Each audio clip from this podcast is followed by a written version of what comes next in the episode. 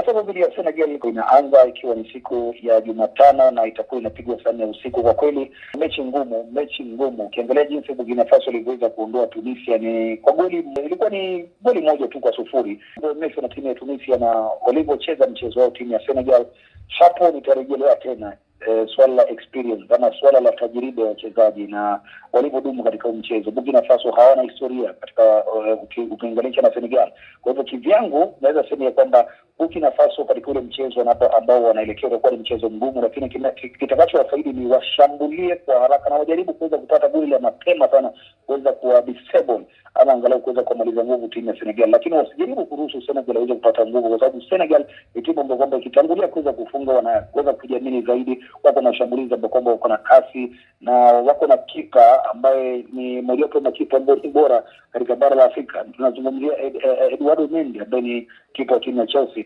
Kwa hiyo kivyangu naweza sema kwamba wasiruhusu Senegal kuweza kuwafunga, lakini itakuwa ni mchezo ambao kwamba utakuwa ni mtamu zaidi. Bila shaka Cameroon ambayo itakuwa ni mchezo wa ndio mchezo wa Alhamis.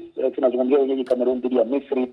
Hapa ndo kuna kibarua bwana Sunday Shomari, kwa sababu uh, Cameroon walipokuwa wanacheza mechi yao dhidi uh, ya Gambia, wachezaji watano wa timu ya Gambia tulisikia kwamba walikuwa wameambukizwa virusi vya korona baada ya vile vipimo kuweza kufanywa, lakini watakuwa wanauliza na wengi kuwa wanashangaa wasema kwamba inatokeaje kwa kipindi kama hiki, ikitiliwa maanani kwamba Kamerun ni wenyeji. Kwa hiyo ukawa nadhana kwamba labda kuna hujuma. Kwa hiyo kwa hiyo mechi, endapo labda vipimo vitakuwa vinafanywa na tusisikie labda kesi za kwamba labda Misri wachezaji wao wengi wameweza kuambukizwa COVID-19 basi eh, nikitaraji kwamba Misri wakiwa na full squad wataonyeshana sana, lakini ninavyofahamu kwamba Kamerun ni wenyeji waandalizi e, na ukiangalia pia Samuel Eto'o ambaye alikuwa ni nyota wa mchezo, ndiye rais wa FECAFOOT, shirikisho la mpira wa mguu katika taifa lao la Kamerun, ambao linaandaa michuano hii. Kwa hiyo watakuwa wanafanya kila jitihada kuona kwamba wanaingia kwenye fainali na kuweza kulinyekua, lakini jambo muhimu katika hii mechi ni kwamba hakuna yote ambaye kwamba atakuwa anaenda nyumbani mpaka ashuhudie fainali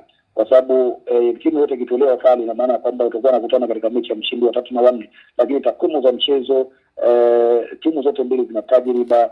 Eh, Misri wamelitoa taji kwa mara nyingi zaidi ukilinganisha dhidi ya Cameroon. Cameroon wako na advantage nyumbani, mashabiki watajaa kwa wingi zaidi kwa sababu wanaandaa. Nafikiri Misri nao sidhani ya kwamba uh, watakuwa na mashabiki wengi kuwashinda timu ya Kamerun ikitiliwa maanani ya kwamba uh, Kamerun wako pale nyumbani. Kwa hiyo ni wasiwe na ile stage fright kulingana na kule mchezo wa mashabiki uh, na jambo lingine ni kwamba Kamerun wachunge sana, maanake ni timu ambayo inacheza mpira wa kimabafu. Misri ni timu ambayo inapiga mpira wa kasi, mpira wa chenga na mpira wa kiakili zaidi.